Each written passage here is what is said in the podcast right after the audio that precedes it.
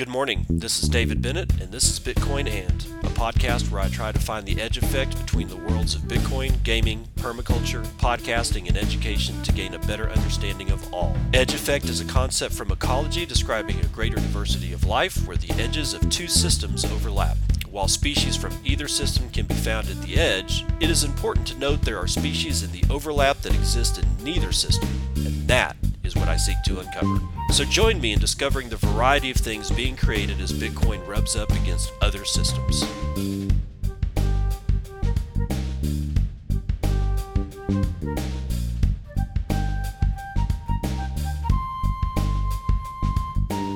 It is 10:07 a.m. Pacific Daylight Time. It's the 7th of September 2022. This is episode 610 of Bitcoin and whoop-de-doo. I got a doozy for you today.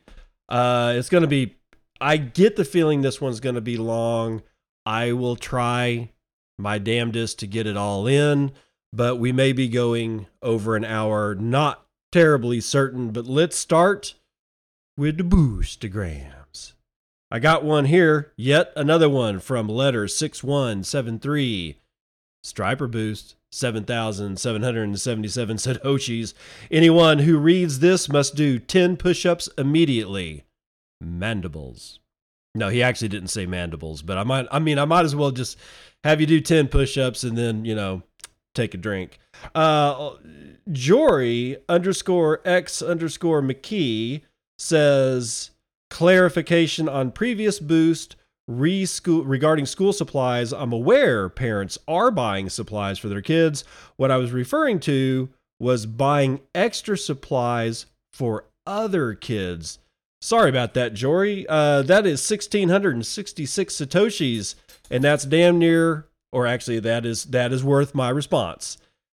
No, I have never been, as a parent, I've never been required that I can remember that we were buying school supplies for other children. However, in the past, my wife and I have bought school supplies for other children because we were at, we were asked if we would. So there's a difference between we weren't required to, but we have been asked on several occasions to help with, you know, buying extra school supplies for uh, kids that just they their parents just don't have the money or whatever. I mean, I'm not terribly certain how that how that works, but uh, you know, we would buy like whatever we bought for our kids. We like we have two, right? So we'd buy school supplies for like I don't know at the time our you know you know first grader and you know fourth grader, and we would just double that and then we would pack them into you know just a, a paper sack and then take them to the school uh, on the first day of school and just drop them off at the office and say extra supply you know here's a full set of supplies for this kid in first grade. Here's a full set of pl- supplies for this kid in you know fourth grade. And go on our merry way. And we've done that on more than a few occasions but we were never required to. Getting to it was this one. Is that is that Dinglebop? It is Dinglebop. At Dinglebop says, "Greetings from Amsterdam. Really like your show. I'm glad you really like my show. I really am. And one of these days, I hope to be able to get over to Amsterdam. Uh, it's one of the only. There's very few places that I actually give a shit about traveling to. Uh, Amsterdam, Holland, you know, around that area is one of them and oddly enough, Transylvania and the surrounding uh, surrounding Eastern European state uh, nations is something else I want to go to, and Greece. I honestly, who doesn't want to go to Greece? I, fuck it, this is Sparta. One thousand Sats. Thank you very much, Dinglebop. Uh, we have this one, 420. It's a 420. Smoke y'all dope boost. Thank you for another great show. I personally do not mind if you continue a spotty release schedule. Not every day is a good day for news. Have a great day, David. Dude, thank you. F dub 7, E F D U B 7. Actually, that's spelled out 7. It's not the number. I appreciate that, man. It's going to be, it's touch and go, dude. I mean, today started out with a it was it was a bad day already, man. It's like you know, it's like ten o'clock in the morning, and I already had to rescue my kids, my uh, my kids' only remaining hamster from the clutches of my orange ginger ass evil cat that wants to destroy the world. Knocked over the entire glass uh, uh, critter cage off of. I mean, this is not that big of a cat fully glass, just knocked it off its stand, cracked open the side, got in, got my kid's gerbil, and I've got her healing up. So, yes, I've already been met with a catastrophe today, but the show is, I'm to try to make the show go on, but damn, boy, it was, that was touchy. Um, 69 sats from EF Dub 7. Uh, oh, wait a minute. Uh, yeah, 69 sats from EF Dub 7 and EF Dub 7 has done me twice. So thank you. Man, dude, that is a total of uh, 400 and uh, was 99 sats. Almost 500 bitches. All right. Let's get into the rest of today. Starting with the news in El Salvador. Uh, this is going to be probably this one and the next one is probably going to be the full first part of the show before we run the numbers. One year later, the success of making Bitcoin legal tender in El Salvador. This is a companion piece to the National Review article that touts it as a failure. I was talking to my sister last night, laughing my ass off that National Review has given their obituary to the Lightning or to uh, Bitcoin, uh, specifically the El Salvador experiment of Bitcoin, have given their obituary, and it's like number 15 at this point. You know, National Review is already a, a year away, you know, a year out, uh, getting onto the obituary of uh, Bitcoin in uh, El Salvador train. So, yeah, National Review, uh, sit and spin, bro. We're going to do this one from Jaime Garcia out of Bitcoin Magazine. If you do pronounce your name Jamie, sorry, bro, but I figured with last name Garcia, it is probably Jaime. Bitcoin Magazine. Today marks El Salvador's first anniversary since it adopted Bitcoin as a legal tender currency. Depending upon who you ask, El Salvador's efforts have been an utter failure, a resounding success, or various stages in between. There is no shortage of opinions, but it's only proof of work that can show if El Salvador has benefited from Bitcoin, and by that criteria, the decision has been a clear success. Undeniably, the early Bitcoin rollout by the Salvadoran government with the Chivo state wallet was not ideal. Even today, adoption among the average Salvadoran is not high. However, despite El Salvador's detractors making valid criticisms, they cannot deny that the country has experienced incredible growth over the last 12 months. So, let's look at El Salvador before Bitcoin. Let's begin by recalling where El Salvador was before the Bitcoin announcement. The truth is that many won't be able to remember because they could hardly point to the country on a map. At best, many Bitcoiners would have likely mistaken El Salvador for Ecuador and made remarks about how they would be able to spend their sats in the Galapagos. Before El Salvador embraced Bitcoin, it endured centuries of colonial oppression, decades of military dictatorship, and a 12 year long civil war, a proxy battle between the United States and the Soviet Union. Once the Salvadoran government and the leftist guerrillas signed the so called peace treaty that ended the Civil War in 1992, corrupt governments from both the right and the left of the political spectrum began to ransack the country. Unfortunately, they dedicated themselves to running corrupt, personal enrichment schemes instead of, you know, reconstructing the country, further perpetuating El Salvador's debt and its infrastructure and societal deficit. In the early 90s, the Bill Clinton administration deported many undocumented Sal- Salvadorans from the United States, mainly from East LA, where many of their American born children were engaged in street gang warfare. The exported phenomenon of the Maras, or gangs, and the violence they brought to the country further sunk El Salvador's dire economic situation. Salvadorans grew tired of the political corruption, the gang violence and extortion, the lack of opportunity, and the constant outmigration to the United States. The electorate decided to give dark horse Nayib Bukele and his New Ideas Party the presidency and a supermajority in the National Assembly for a chance to fix the situation. It was the proverbial aligning of the stars that allowed the political conditions for El Salvador to adopt Bitcoin as legal tender. Ultimately, before the Bitcoin announcement, El Salvador was not in a good situation and had the deep scars of poverty, suffering, and death as evidence. Presently, there's no shortage of politicians on Twitter signaling that they are pro Bitcoin, or worse, that they are pro crypto.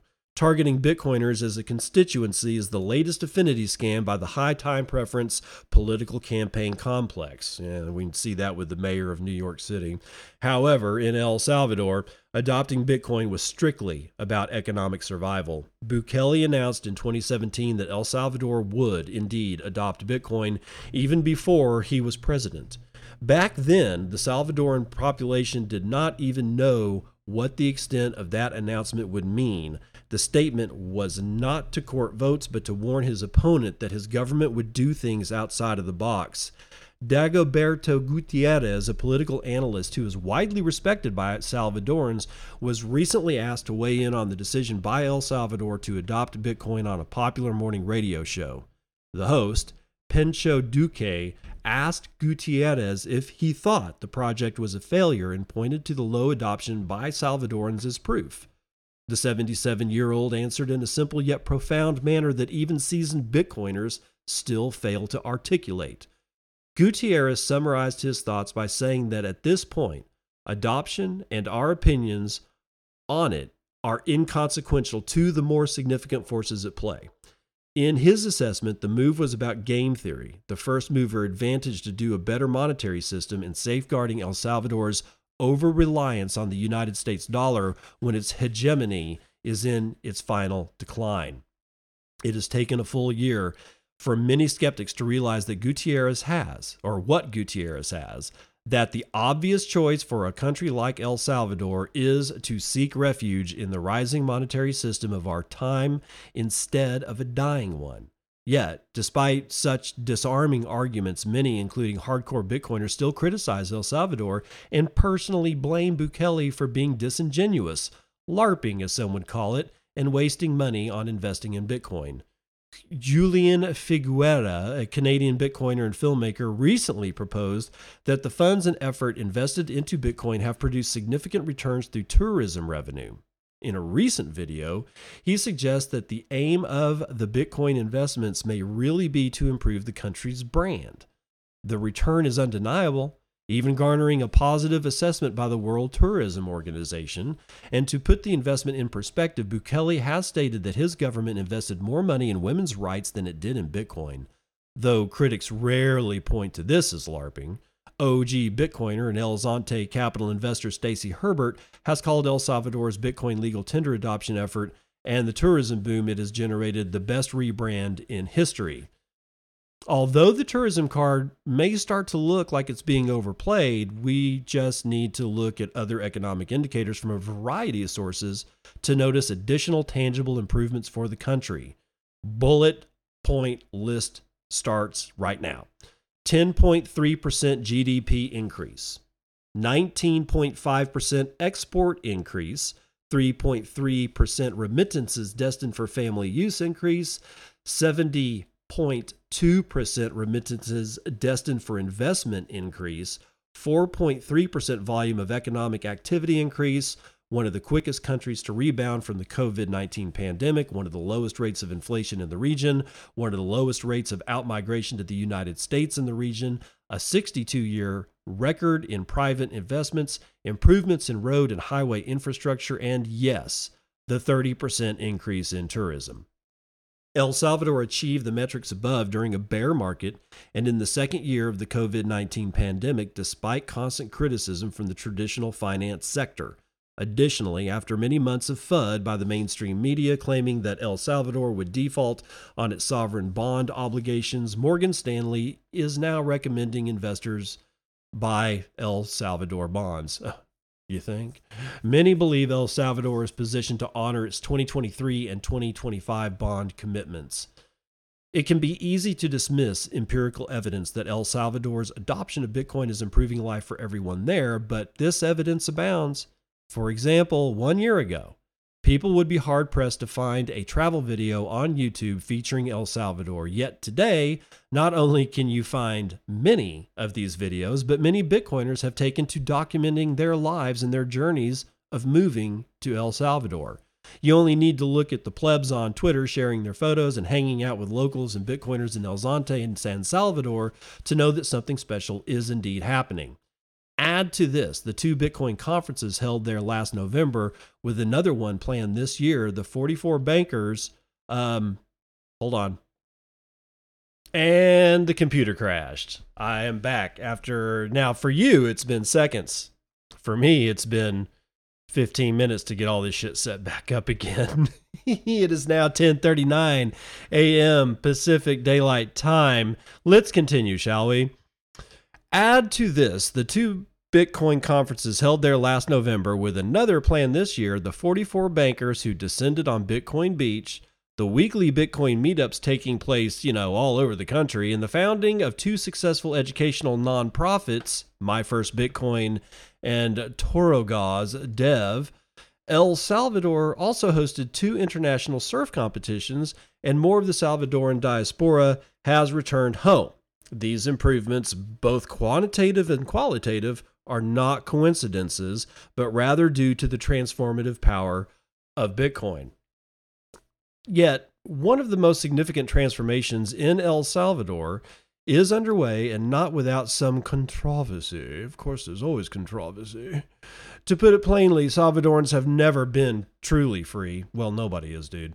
On paper, maybe, but in real life, freedom was hijacked by violence. First the Civil War, and then the crime brought in by the Maras, otherwise known as gangs.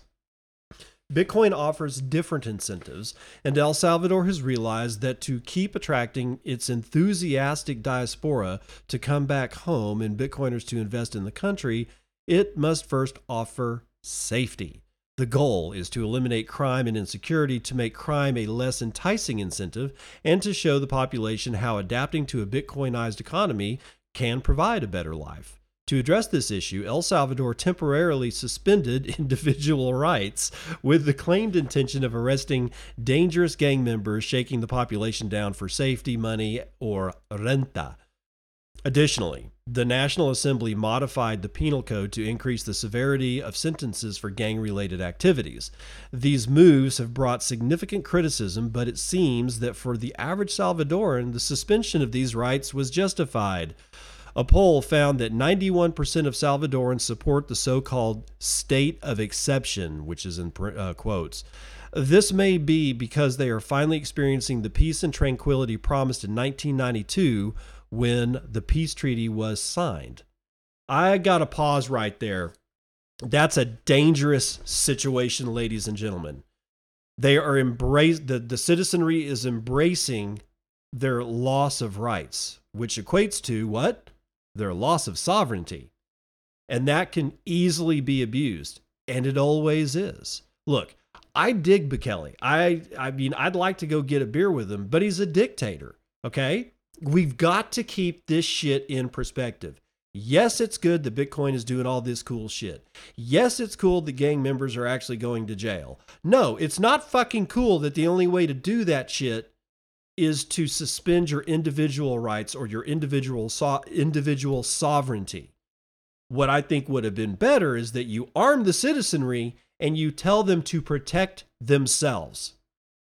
Now, is that better? Probably not, insofar as God only knows what could happen in a situation like that. Who knows? Maybe the pissed off neighbor kills their other neighbor because the cat shit on their rose bushes. I don't know. I mean, it can happen. People are, are weird. But what, one thing that I can tell you that's always bad is to say, we're going to suspend some of your individual rights and we're going to take care of this gang problem and we're going to give them back. And they never give them back. We'll see if this is different. We'll have to see if this is different. But this shit, this shit right here, that ain't cool. Everything else is cool, but to do it by the suspension of individual rights, mm, I don't know, man. I think they could have just gone after the known gang members without that shit happening. But what do I know? I ain't the president of a Central American country, so I'm just going to leave it where it is. as of continuing on, as of this writing, there have been a reported 190 days without murders in El Salvador, which would transform it from the most dangerous country in the world to one of the safest in Latin America, according to Bukele. Of the world's 195 countries, El Salvador is the only one that has been truly orange pilled and will find itself on the right side of Bitcoin's history. It had an incredible and challenging first year, but it has provided a template for the world to follow. Far from a failure, more countries are now paying close attention to its experiment. However, the most arduous path of this climb to the top of the volcano is far from over as El Salvador continues to tackle adoption challenges as it strives to issue its Bitcoin bonds and build its Bitcoin city. But to those still wondering, the best way to measure whether the introduction of Bitcoin as legal tender has been positive is to go down there yourself. Do not trust, verify. All right, that's the end of the article. And yes, it was a long one, but nowhere close to as long as the one that's coming up. Uh, final thoughts on this. I'm just going to reiterate two things. One, National Review and all the people that continuously call for the obituaries of Bitcoin itself and anything connected to Bitcoin because somebody's using it are going to continue. They are always overblown. The truth can only be seen. I haven't seen it, so I don't know if Bitcoin is a success. But by in that same vein, I don't know if it's a failure either. And I guarantee you that the idiots over at National Review and all the other people that are calling the experiment failed, none of them, none of them have actually gone to El Salvador for any length of time at all. And if they did, they stayed in a nice, swanky hotel and they ate at the hotel restaurant and they didn't talk to anybody. They didn't go and try to transact with Bitcoin. They didn't do any of that. I guarantee it. If I'm wrong, let me know that I'm wrong. And you can do it through a Boostagram. Lightning. The state of Lightning one year after El Salvador's Bitcoin adoption. So we move from Bitcoin main chain and all the things around it to what's going on in El Salvador with Bitcoin as it pertains to Lightning. And this one is from Namcios, also found in Bitcoin Magazine. Buckle up, ladies and gentlemen. It's a doozy. Bitcoin headlines more often than not focus on the price, whether it goes up or down. In US dollar terms, the media rides the wave accordingly, denoting bubbles and crashes as they come. As a result, the technology's fundamentals get little to no coverage, and the Bitcoin curious audience doesn't get much insights into what is shaping the peer to peer currency's growth. This dynamic can be further exemplified with the adoption of Bitcoin as legal tender by El Salvador. Most outlets have chosen to focus more on the ways the experiment could have and, in some instances, did go wrong, rather than on the gains the country and population have had since the inception of the legislation. Michael Peterson, the founder of Bitcoin Beach, the circular Bitcoin economy that inspired El Salvador's president Nayib Bukele to adopt Bitcoin nationally, told Bitcoin Magazine that it's all about perspective. Quote, most negative stories claim Bitcoin payments adoption is about 20% and paint that as a failure. If a country outside of El Salvador had even 5% of businesses accepting BTC, we would be thrilled, he said. He goes on, I think the level of adoption as a medium of exchange is pretty extraordinary. As the saying goes, people overestimate what can be accomplished in a year and underestimate what can be accomplished in 10 years. I think 10 years from now, it will be hard to find anybody who remembers being a critic, he said. When it comes to Bitcoin Beach specifically, Peterson opined that the impact of the Bitcoin law has been mixed. Quote, on the negative side, it politicized Bitcoin. On the positive, it spurred a proliferation of Bitcoin related tools and ability to integrate better into the traditional financial system, end quote. Spate's state sponsored Bitcoin and US dollar wallet Chivo, Peterson continued, allows for seamless BTC integration with bank accounts, which is important for business owners. Quote, from my perspective, this past year has gone much better than I was expecting it would a year ago. In five years from now, it will blow people's minds, he said. The adoption of Bitcoin by Salvadoran retailers, both locally on Bitcoin Beach and broadly in the country, has successfully been implemented thanks to the Lightning Network. In addition to benefiting from Lightning, the first country to adopt BTC as a national currency also created a feedback loop through which Lightning itself has also profited. This article will explore this dynamic, but before diving into the details, an easy to understand but detailed explanation of Lightning is in order. I'm going to skip this particular part, ladies and gentlemen. That Lightning is something that if you don't already know something about it, it is definitely something that is worth your time to go and explore but I doubt seriously that many of my readers needs a revision or a, a, like a primer on how the Lightning Network works. So I'm just going to go right on past that and go right into Lightning adoption. Beyond technical metrics, another angle through which to look at the development of Lightning relates to actual, you know, usage. While that is hard to accu- accurately measure, evidence exists of the proliferation of Lightning technology and its adoption for financial inclusion across different areas of the globe. If Bitcoin usage and acceptance can serve as a demonstration of its adoption, then traveling around the world using mostly Bitcoin on chain and on Lightning is perhaps the most valuable metric to showcase how awareness about the P2P currency has proliferated. That's what Paco de la India decided to do last year as he committed to travel to 40 countries while on a personal Bitcoin standard. He began sharing his travel on Twitter and YouTube and quickly gathered thousands of followers who were eager to know more about his feats. Quote, it's a purely crowdfund campaign, Paco told Bitcoin Magazine. Quote, it started on September 17 last year. It's been 11 months now, and it all started with zero. I remember selling my furniture, including chairs, and starting with a $200. And then one guy gives me $200. Another one gives me 100 then 300 500 Then a big $1,000 came from a Bitcoin core developer. And then it just, you know, caught on, end quote. Over what's now almost a year, Paco has traveled to more than 18 countries, some of which stood out to him when it comes to Bitcoin adoption.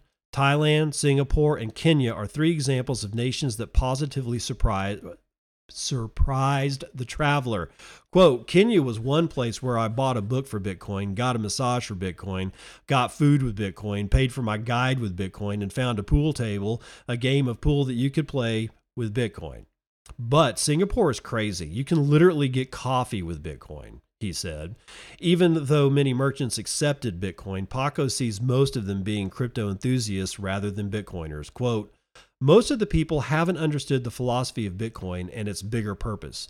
Everybody sees this from a price action point of view.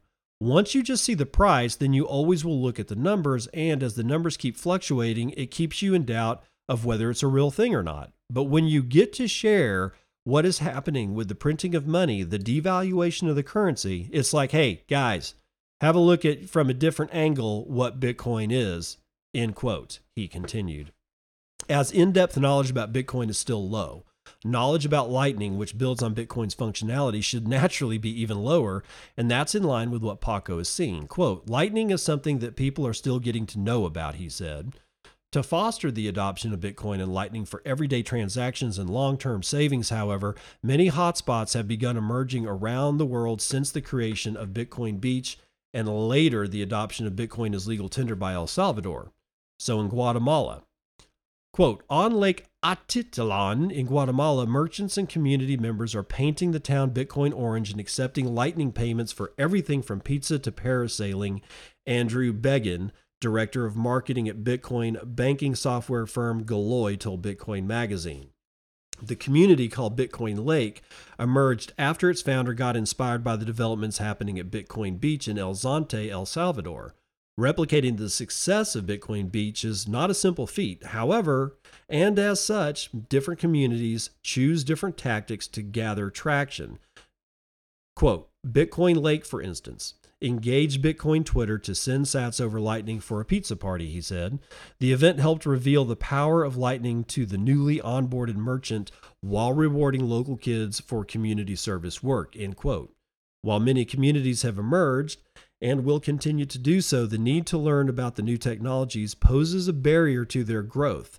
Software applications exist to ease the tech learning curve, such as Galoy's own solution but other barriers to adoption still exist. Quote Another hurdle to community adoption is having fiat on and off ramps, Begin said. Getting the flywheel spinning in traditionally unbanked communities can be greatly accelerated with external funding injected into the project, end quote. In the early days of Bitcoin Beach, he continued, having a Bitcoin ATM helped people exchange cash for Bitcoin and vice versa with greater convenience, which facilitated the adoption of usage of BTC by the community. Costa Rica. Costa Rica is home to Central America's third circular Bitcoin economy, Bitcoin Jungle. The community is spreading Lightning adoption across ferias, or farmers markets, and merchants, Begin told Bitcoin Magazine. Bitcoin Jungle leverages Galoy infrastructure for its needs, but local developers added their own twist to the core banking stack so it would better fit the needs of the community sorry, I got distracted again. Quote, a team of developers in Costa Rica launched the Bitcoin Jungle app on top of Galoy, uh, open source core banking platform, bringing a locally branded and managed wallet to their community project, he explained. Galoy brings a custodial banking solution to communities, which, while reducing friction, creates additional trust and security assumptions. However, the stack aims to prevent local centralization by leveraging a multi signature setup. Quote, Communities using wallets built on Galoy get the reliability and ease of use of a custodial wallet with the security of having funds in a multi signature cold storage setup managed by the local community. End quote. it is worth mentioning that while custodial solutions can often improve usability and be a helpful tool for onboarding new users into Lightning, they are arguably better used that way as an initial setup along the way to eventual self custody setups. Let's go to Peru. Down south, a nonprofit organization has been making huge strides in leveraging Bitcoin to, prov- to bring financial inclusion to underserved communities. Also inspired by Bitcoin Beach, Rich Swisher, co founder and president of nonprofit global empowerment group Motiv, saw the many opportunities that a sovereign and decentralized monetary network had to empower those who have been left out of the traditional banking system. Now, through a series of programs ranging from medical care to entrepreneurship classes, Motiv is leveraging Bitcoin to bring inclusion and hope to disadvantaged communities through many hubs in Peru. Quote, there's an outstanding alignment between Bitcoin and humanitarianism, Swisher told Bitcoin Magazine. Quote, being able to have unobstructed access to a financial system that is not sizable and not able to be shut off by changing governments is key for people to build hope, end quote. Swisher explained that in the villages and municipalities that Motiv works in, the issue is systemic, as the lower classes are kept at the bottom and don't believe that there is any way to overcome that. A lack of hope for the future is entrenched in these communities, which are left behind by a financial system that does not cater to them or to their needs. Motiv's hubs facilitate the birth of micro businesses in these communities as people begin to see their neighbors bypass that initial mental blockade and achieve some financial freedom by enrolling in a class and later independently selling a product for Bitcoin. The program has grown to encompass more and more communities in Peru through different initiatives. In early August, the nonprofit announced that it helped establish a total of 16 circular Bitcoin economies in the country. A week later, Motiv shared news that it had released a series of programs to further financial inclusion in these communities and encourage the formation of new ones. Now to Brazil. The first Brazilian circular economy or Bitcoin economy was spun up last year in the paradisiac beach of Jericoacoara Serra. Yeah, I jacked that up. Sorry, guys. A state in the northeastern region of the South American country. Jerry, as it's nicknamed, thank God, is a beach known for its beautiful sights and year round sunshine. Fernando Motolese, who is leading the setup of Praia Bitcoin, a literal translation of Bitcoin Beach to Portuguese, told Bitcoin Magazine his endeavor has been hard but very rewarding. Quote, the experience has been enriching despite the challenges involved in doing something like we're doing here. According to Motolese, attracting funding has been the biggest challenge. Brazilians, for the most part, aren't culturally wired into helping social projects, he argued. To date, Praia Bitcoin has raised 0.66 BTC through its donations page. That's not bad, y'all. Despite the hardships, the project was able to onboard over 20 businesses onto Bitcoin and Lightning last year, but that number has decreased since the start of the market downturn. Quote, now there are only 10 businesses holding on, in addition to the many hawkers, Motolese said. Nonetheless, Praia Bitcoin has kept progressing on a front Motolese deems crucial education. Quote, Disinformation about Bitcoin may be the main barrier for adoption, but once people start transacting in Bitcoin, they kickstart a journey of many stages, he said. Recently, Praia Bitcoin built paper wallets to gift BTC to local children who lack access to a smartphone. Now, Motolese is working on a new solution to further the adoption of Bitcoin and Lightning in the region. Quote, with the help of new tools and a donation from the YouTube channel Palavra de Satoshi, we're producing 20 or no 2000 NFC cards out of which 408 will be distributed to students and teachers of a local public school at the Children's Day party on October the 11th, 2022, he said. The development of the card, a more robust server infrastructure, and the one year anniversary of the start of the project makes Motolese confident that Praia Bitcoin will be able to better serve the community and facilitate the onboarding of even more businesses. Now to Argentina. While there still doesn't seem to be a circular Bitcoin economy in Brazil's neighborhood, neighboring country, Argentina, the nation is broadly famous for its Bitcoin adoption levels, which is believed to be due to harsh monetary reality experienced by Argentinians. Argentina's inflation is among the highest in the world. For the 12 months ending in July 2022, the country's inflation rate was reported to be a whopping 71%. This is one of the reasons the country was the second outside of the United States in which Lightning Payments app Strike launched. Quote, Today, we launch a superior financial experience to a country that faces hyperinflation, predatory payment networks, and unusable cross border transfers. Strike founder Jack Mallers tweeted on the day of the announcement quote, Today, we use the world's open monetary network, Bitcoin, to give hope to the people of Argentina, end quote. In the midst of soaring inflation that has lasted, you know, for decades, Argentina sits among the top 10 countries in cryptocurrency adoption in the world, according to a research report by Chainalysis. Naturally, local developments have spurred to meet such high demand.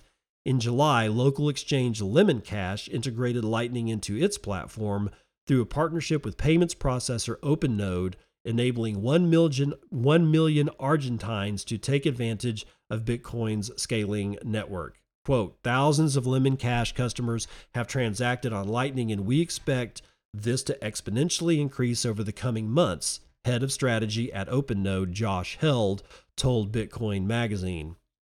Lemon Cash's Lightning integration came on the heels of the country's largest private bank move to offer Bitcoin trading to its customers. In May, Banco Galicia announced that it would enable Bitcoin buying, selling, and trading on its mobile app through a partnership with cryptocurrency infrastructure company Lirium. Later that month, however, the Argentine central bank ruled that financial service providers would be prohibited from offering cryptocurrency related products to its customers.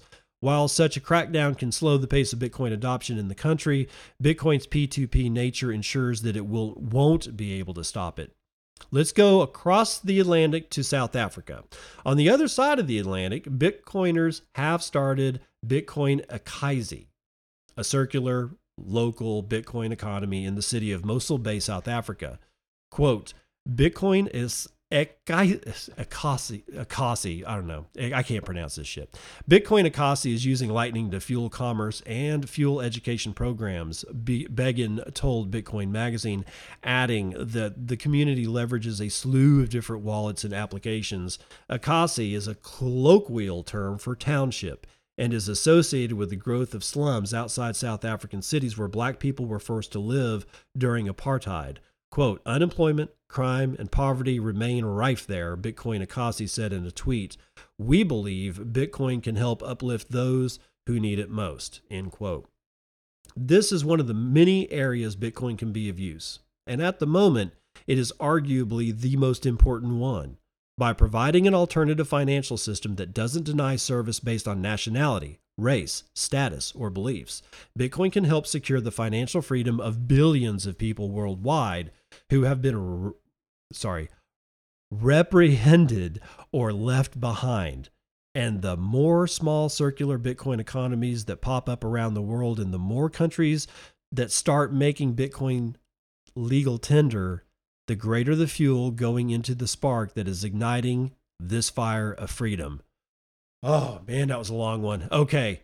And I cut out quite a bit of that one. Again, this is by Namcios. And if you want to read the whole thing, including the primer on Bitcoin, which is high quality, as I always expect from Namcios, you need to go to Bitcoin Magazine and read the article entitled The State of Lightning One Year After El Salvador's Bitcoin Adoption.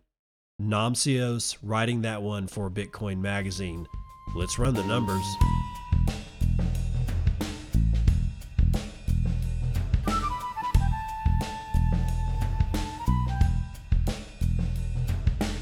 CNBC futures and commodities. Oh boy, energy futures taking a dump, a big dump, sort of a, well, it's a big dump. And that doesn't make a lot of sense to me. And you'll see why after we finish this part. West Texas Intermediate is down over 5% to $82.45. Brent North Sea is down 4.6% to $88 and, or $88.50. Natural gas is down just under 3% to uh, $7.90 per thousand cubic feet. Gasoline down 4.16% to $2.31 a gallon. Now, before we talk about shiny metal rocks, let's talk about why this is kind of confusing. Here's a tweet from Christopher Barraud that says EU energy margin calls seen totaling at least $1.5 trillion. European energy trading risks grinding to a halt unless governments extend liquidity to cover margin calls of at least 1.5 trillion that's trillion with a T dollars according to Norwegian energy company Equinor ASA. What's going on? Well, the trading desks, the energy trading desks in the European Union countries don't have money to cover $1.5 trillion of margin calls of their futures, trading, and other derivatives products. So the markets are grinding to a halt. If you want to know way more about this stuff, you need to go over and read Marty Bent's last bent. Okay. Just you can Google Marty's Marty's bent, like M A R T Y apostrophe S B E N T. You'll find it. Read the one from last night because he goes into a lot of detail about what this means.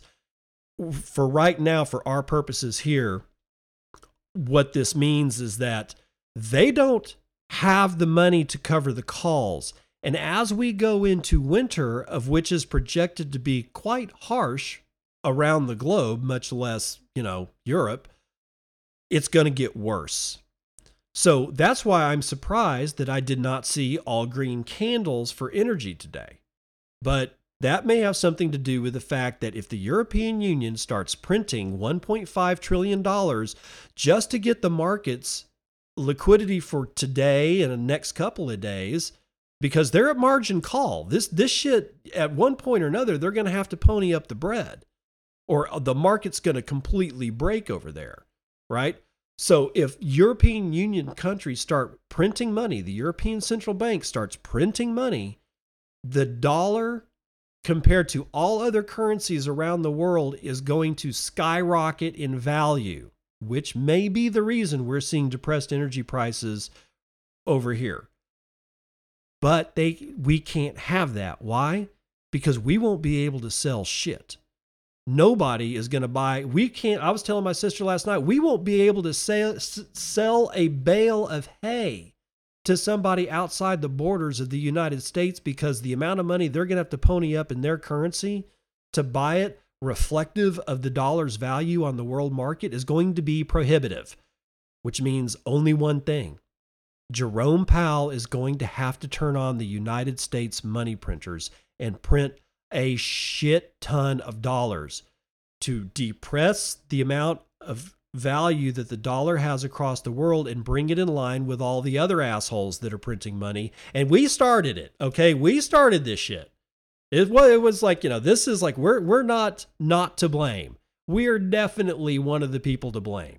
All the central banks are at fault here.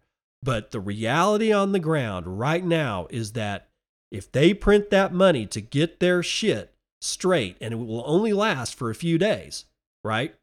Because this is like liquidity that's just going to cover margin calls. It's not like it's buying electricity. It's, it's just the traders don't have money to cover the fact that they made some bad trades. In either event, if they print money to this kind of number, the dollar soars in value across the globe, and nobody's going to buy our exports because they can't afford it. And the only way out is for Jerome Powell to turn the money printers back on. Now, let me read this one more thing. Disclose.tv or at Disclose TV made this tweet that says now the European Union will propose a mandatory target for reducing electricity use at peak hours in order to get this flatten the curve. No shit, dude. No shit. They actually said it. Flat she's she's on the screen right now saying it. Flatten the curve. Just 2 weeks to flatten the curve and it's all going to be fine. No, it's not going to be fine. It's going to have the exact same pattern that the COVID-19 pandemic had. Because we all exist in nature. And nature right now is showing you that you, I, and everybody else is nature's little bitch. Keep that in mind, ladies and gentlemen. This is going to be the one of the you thought COVID-19 was weird. You have no idea, neither do I, of what it has precipitated. It has birthed a monster that we have not yet seen. And what we've already have seen is terrible. But at least gold's up. Shiny metal rocks, and most of them are actually up today. 0.82% to the upside for gold, 2.36% to the upside for silver. Platinum is up two and a quarter. Copper is the only one that's down 0.85% to the downside. Palladium is up 2.73%. Agricultural futures are mostly down. Uh, the big winner today, though, however, is wheat, 3.46% to the upside. The biggest loser is going to be coffee, 3% to the downside. Now, apparently, the indices love this shit. Dow up 1.24%, S&P up 1.5, Nasdaq up 1.73, S&P Mini up 1.79. Now the Nasdaq and the S&P might be up because Apple has announced their iPhone 14, yet another bling that you can, you know, waste your money on or you can wait like I do until iPhone 15 comes out and by then my iPhone 11 will be well and truly dead and then I can get a new one but at least I use it for four or five years before I actually trade the sucker in. Now, let's move on to real money trading at just over 19,000 by $2.19. Uh, Bitcoin has had 267,000 transactions performed on it in the last 24 hours. That's 11,134 transactions every hour on the hour with 5.28 million Bitcoin trading hands in that 24 hour period. Holy shit. That's 220,000 BTC changing hands every hour on the hour. But Bitcoin has no utility. Shut up, bitch. Average transaction value 19.76%, uh, 19.76 BTC. The median transaction value is uh, 026 BTC or 485 bucks. Block times low at 9 minutes 40 seconds. We have a 0.1 BTC taken in a, on a per block basis in fees and 15 and a half BTC taken in fees uh, overall in the last 24 hours with a 3.13% drop in hash rate. We're still at 224.9 exahashes per second. Your shitcoin indicator, Dogecoin, has also taken it on the chin, but has recovered just a little bit to 0.061 United States dollars that's just over six pennies that you can rub together and you still won't be able to make fire from it. 7,764 transactions awaiting five blocks to clear. We have now a $363.5 billion market cap, which is 3.21% of gold's entire market cap. And if you so choose, you may spend your one Bitcoin uh, on 11,000, no, 11.1 ounces of shiny metal rocks and there are 19,143,942.17 Bitcoin in circulation, and 4,709 of those are locked up in the Lightning Network, valued at $89.4 million, being run over 17,240 nodes, sporting 85,417 payment channels, and 71.0% of all of that is being run over Tor, and that's going to do it for Vitals.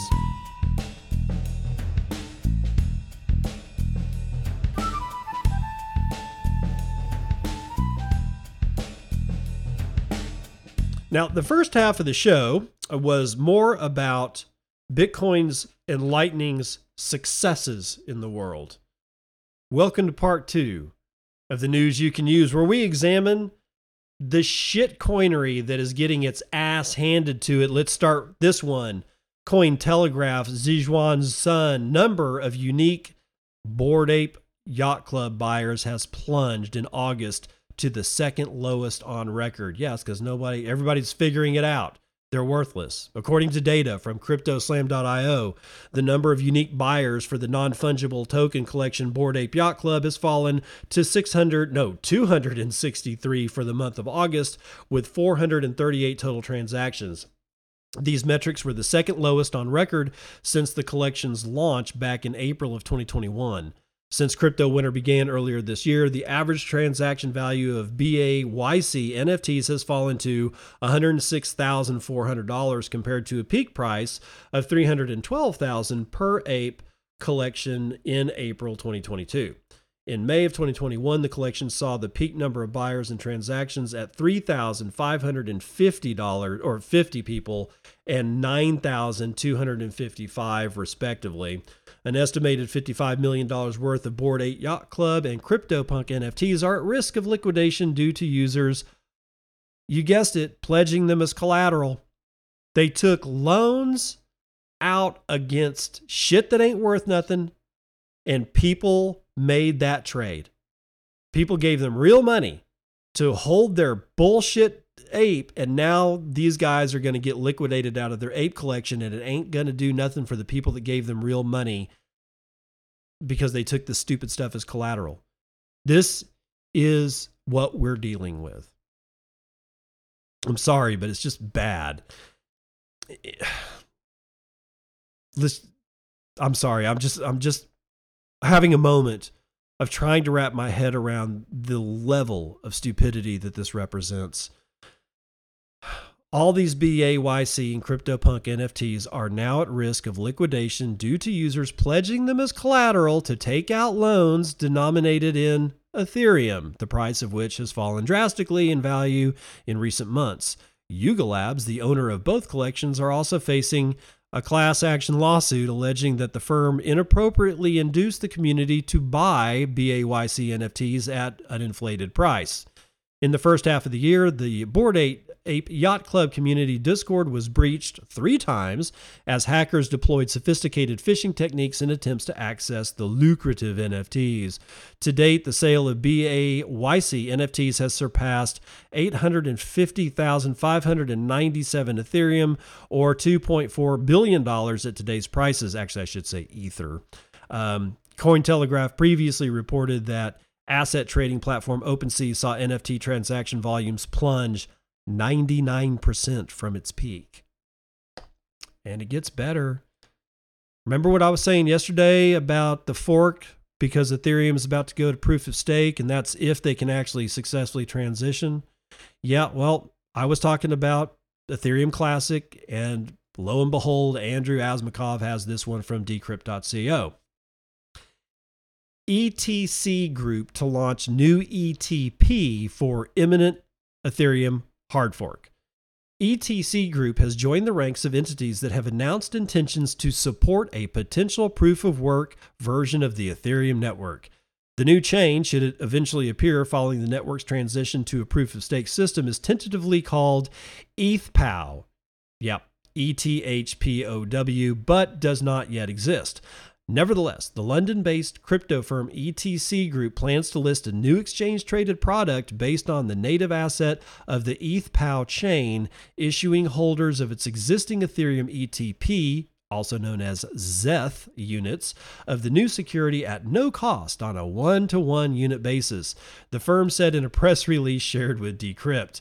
This new physically backed ETP will be called ETC Group Physical Ethereum P- Proof of Work or POW or ETH WETC and will be listed on Deutsche Börse's ex- uh, Xetra under ticker ZETW based on the imminent hard fork of Ethereum.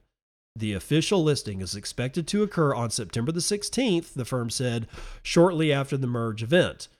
An ETP is a type of security that can be traded on a stock exchange with its value tracking and underlying security.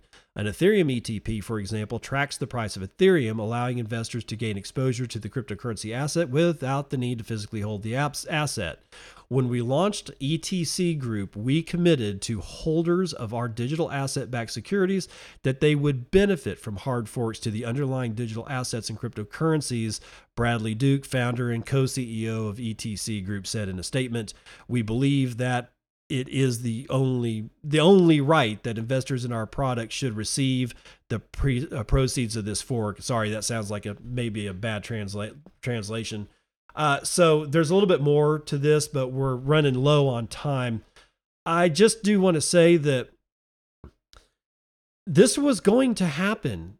You know, I've been talking about this shit for at least a year.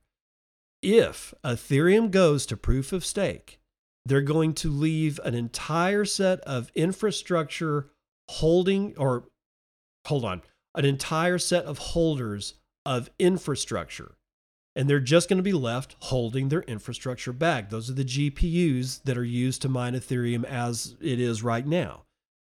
They are not going to just sell their GPUs, they're going to try to figure out something else to do with it. Ethereum Classic may be one of the ways to do it. But these guys that I just read you about, I don't think that they have that much to do with Ethereum Classic. We'll have to see how it shakes out because it sounds to me like they want a brand new fork. Well, Ethereum Classic has been around since 2016. Do the math. They have net, they have like a history. They have a network effect. To start a new chain is probably not going to be I I I don't see this going anywhere is what I'm saying. I don't see an ETP based on a new fork that they want to call ETC as going to go anywhere.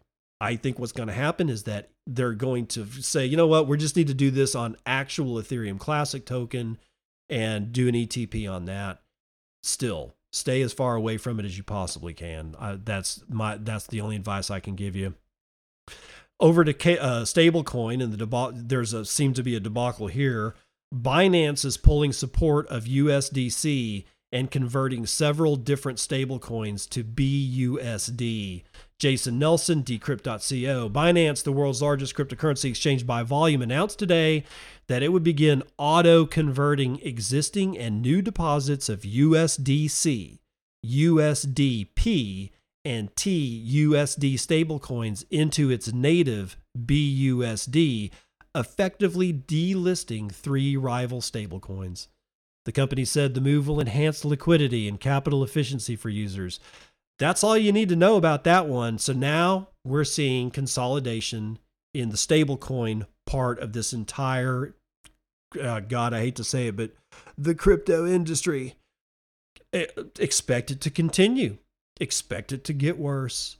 It's just going to happen. This is, to me, this is one of the signals that we're getting close to a bottom. We're not there yet. I'm projecting that we see some Bitcoin at around a price of 17,000 between I'm sorry, between 17 and 18,000. I think we're going to go below 18,000 at least once and we'll be into 17,000 territory. And not because the number signals th- the bottom of the bear, it's just that this kind of news, I got nobody buying Bored Ape Bored Ape Yacht Club. Nobody gives a shit about Axie Infinity anymore. Even Binance is saying fuck it to three rival stablecoins and is not even going to allow somebody to get their shit off. They're just going to just auto convert it to their own stablecoin. The amount of lawsuits that you're going to see in the next 2 years is going to blow your mind. And here's one of them. Celsius co-founder declares that his equity is worthless in court. Stephen Katte, or possibly Kate, not sure, K A T T E, from Cointelegraph tells us more. A Celsius Network co founder has moved in court to declare the entirety of his equity stake in the embattled crypto company as worthless. In a Monday document to the United States Bankruptcy Court law firm Kirkland and Ellis LLP filed a declaration on behalf of Celsius co-founder Daniel Leon confirming his status as a substantial shareholder and declaring that his 32,600 common shares are now considered worthless. David Adler at David at David J Adler 1991 has this tweet he says Celsius Network Celsius bankruptcy hashtags.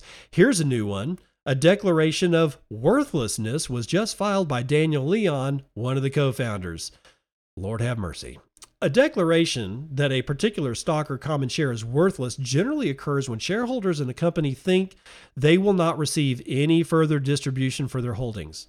According to the IRS, a stock is worthless when a taxpayer can show the security had value at the end of the year preceding the deduction year and that an identifiable event caused a loss in the deduction year. The embattled crypto lender filed for Chapter 11 bankruptcy in July, a month after halting withdrawals due to extreme market conditions. Bank to the Future CEO Simon Dixon suggested in a Monday Twitter post that the declaration means the Celsius network private equity shares are now officially worthless and that the co founder wants to use them as a tax write off. Celsius raised two rounds of private equity funds from smaller investors via Bank to the Future. Meanwhile, Celsius Network's cash runway appears to have stretched. While a filing last month forecasted the company to be out of money in October, a new forecast appears to show the company has managed to get more breathing room. The latest forecast, dated August the 31st and filed to the United States Bankruptcy Court on Tuesday, has the firm sitting on just over $111 million in cash currently, forecasting 42 million cash left by the end of November. So the shitcoin fest that has been this giant dumpster fire of a circus has had even more fuel thrown on it and it's flaming as high as it possibly can. And in the midst of it all, Ethereum wants to move to proof of stake. Expect a delay. Expect a delay. Expect a delay that's going to do it for the morning roundup.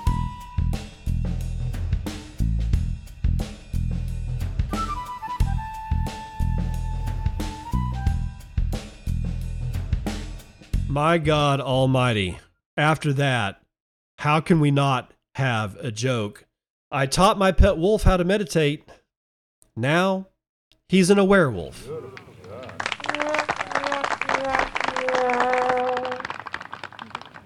Yes, sirree. If you want to support the show, you can do it through Podcasting 2.0. My favorite app to use for this is the Fountain app. No, they're not a sponsor, but they damn well should be.